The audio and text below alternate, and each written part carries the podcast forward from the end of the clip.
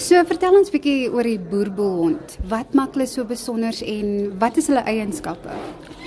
Ja, die boerboel is 'n reg Suid-Afrikaanse honderas, ehm um, en ons is baie trots daarop. So wat dit uniek maak is dat die boerboel is 'n groot honderas met genoeg volume, baie sterk beenstruktuur en sy skitterende temperament. So die boerboel word meestal aangewend as 'n familiehond omdat dit so goed skakel met 'n gesin.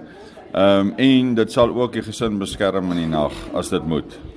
Wat is julle opinie oor kruisdeling van honde?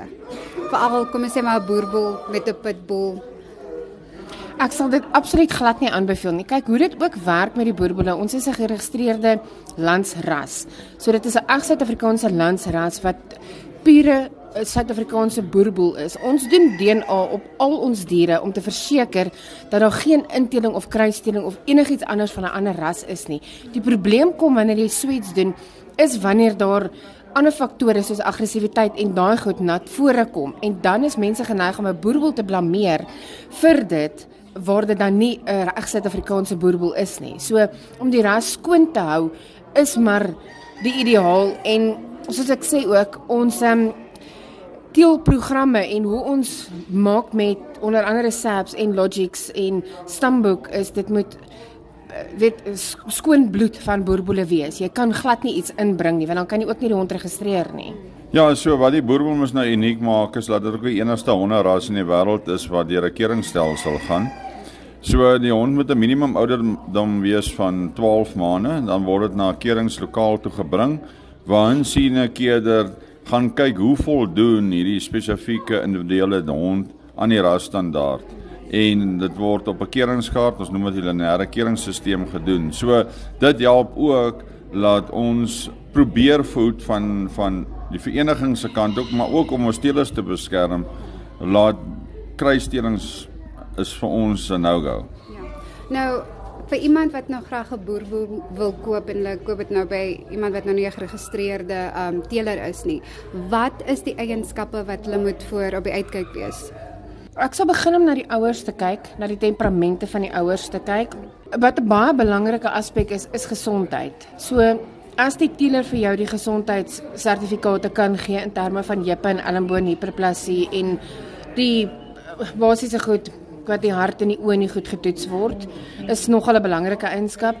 En dan om op 'n klein boerboel die konformasie te sien is amper onmoontlik. So dit is hoekom ek sal aanbeveel kyk maar na die ouers en maak seker dat die hond as jy dit nie by 'n geregistreerde teeler koop nie, dat die hondjie wel voldoen aan die standaard wat jy wil hê weet die hond moet wees die dag as hy 'n volwasse hond is. Ja, van my kant af, ek meen maak nie saak waar jy die hond koop, op die einde van die dag gaan hy by jou as in jou huis eweveel liefde, aandag en net sulke goeie kos kry. Jy gaan nie onderskeid by jou huis tref nie. So as ek 'n aanbeveling kan maak is spaar 'n bietjie en koop by 'n uh, geregistreerde teeler 'n hond wat jy ook weet jy het 'n bietjie van 'n backup in terme van laat jy daai ondersteuning het van hoe om jou hond uh, groot te maak en dat jy ook weet dit kom uit 'n familie of uit 'n geregistreerde bloedlyn uit 'n gevestigde bloedlyn uit wat alreeds goeie hoogtes bereik het in die verlede.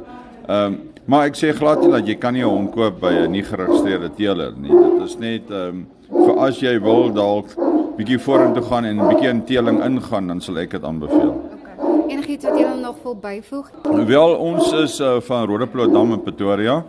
So die mense kan gaan kyk op Facebook, op al die sosiale platforms. Hulle kan selfs op bosteboerboele.com ook gaan Google en hulle sal ons daar ook vind. En ja, ons um, voer honde oral uit, ehm um, oor see en in Suid-Afrika, ons oral in die land is het ons mense wat vir ons die honde baie veilig vervoer na die nuwe tuiste toe. En ja, ek sal net byvoeg ons het 'n paar prestasies wat ons behaal het al in ons loopbaan wat ons nogal baie trots is op.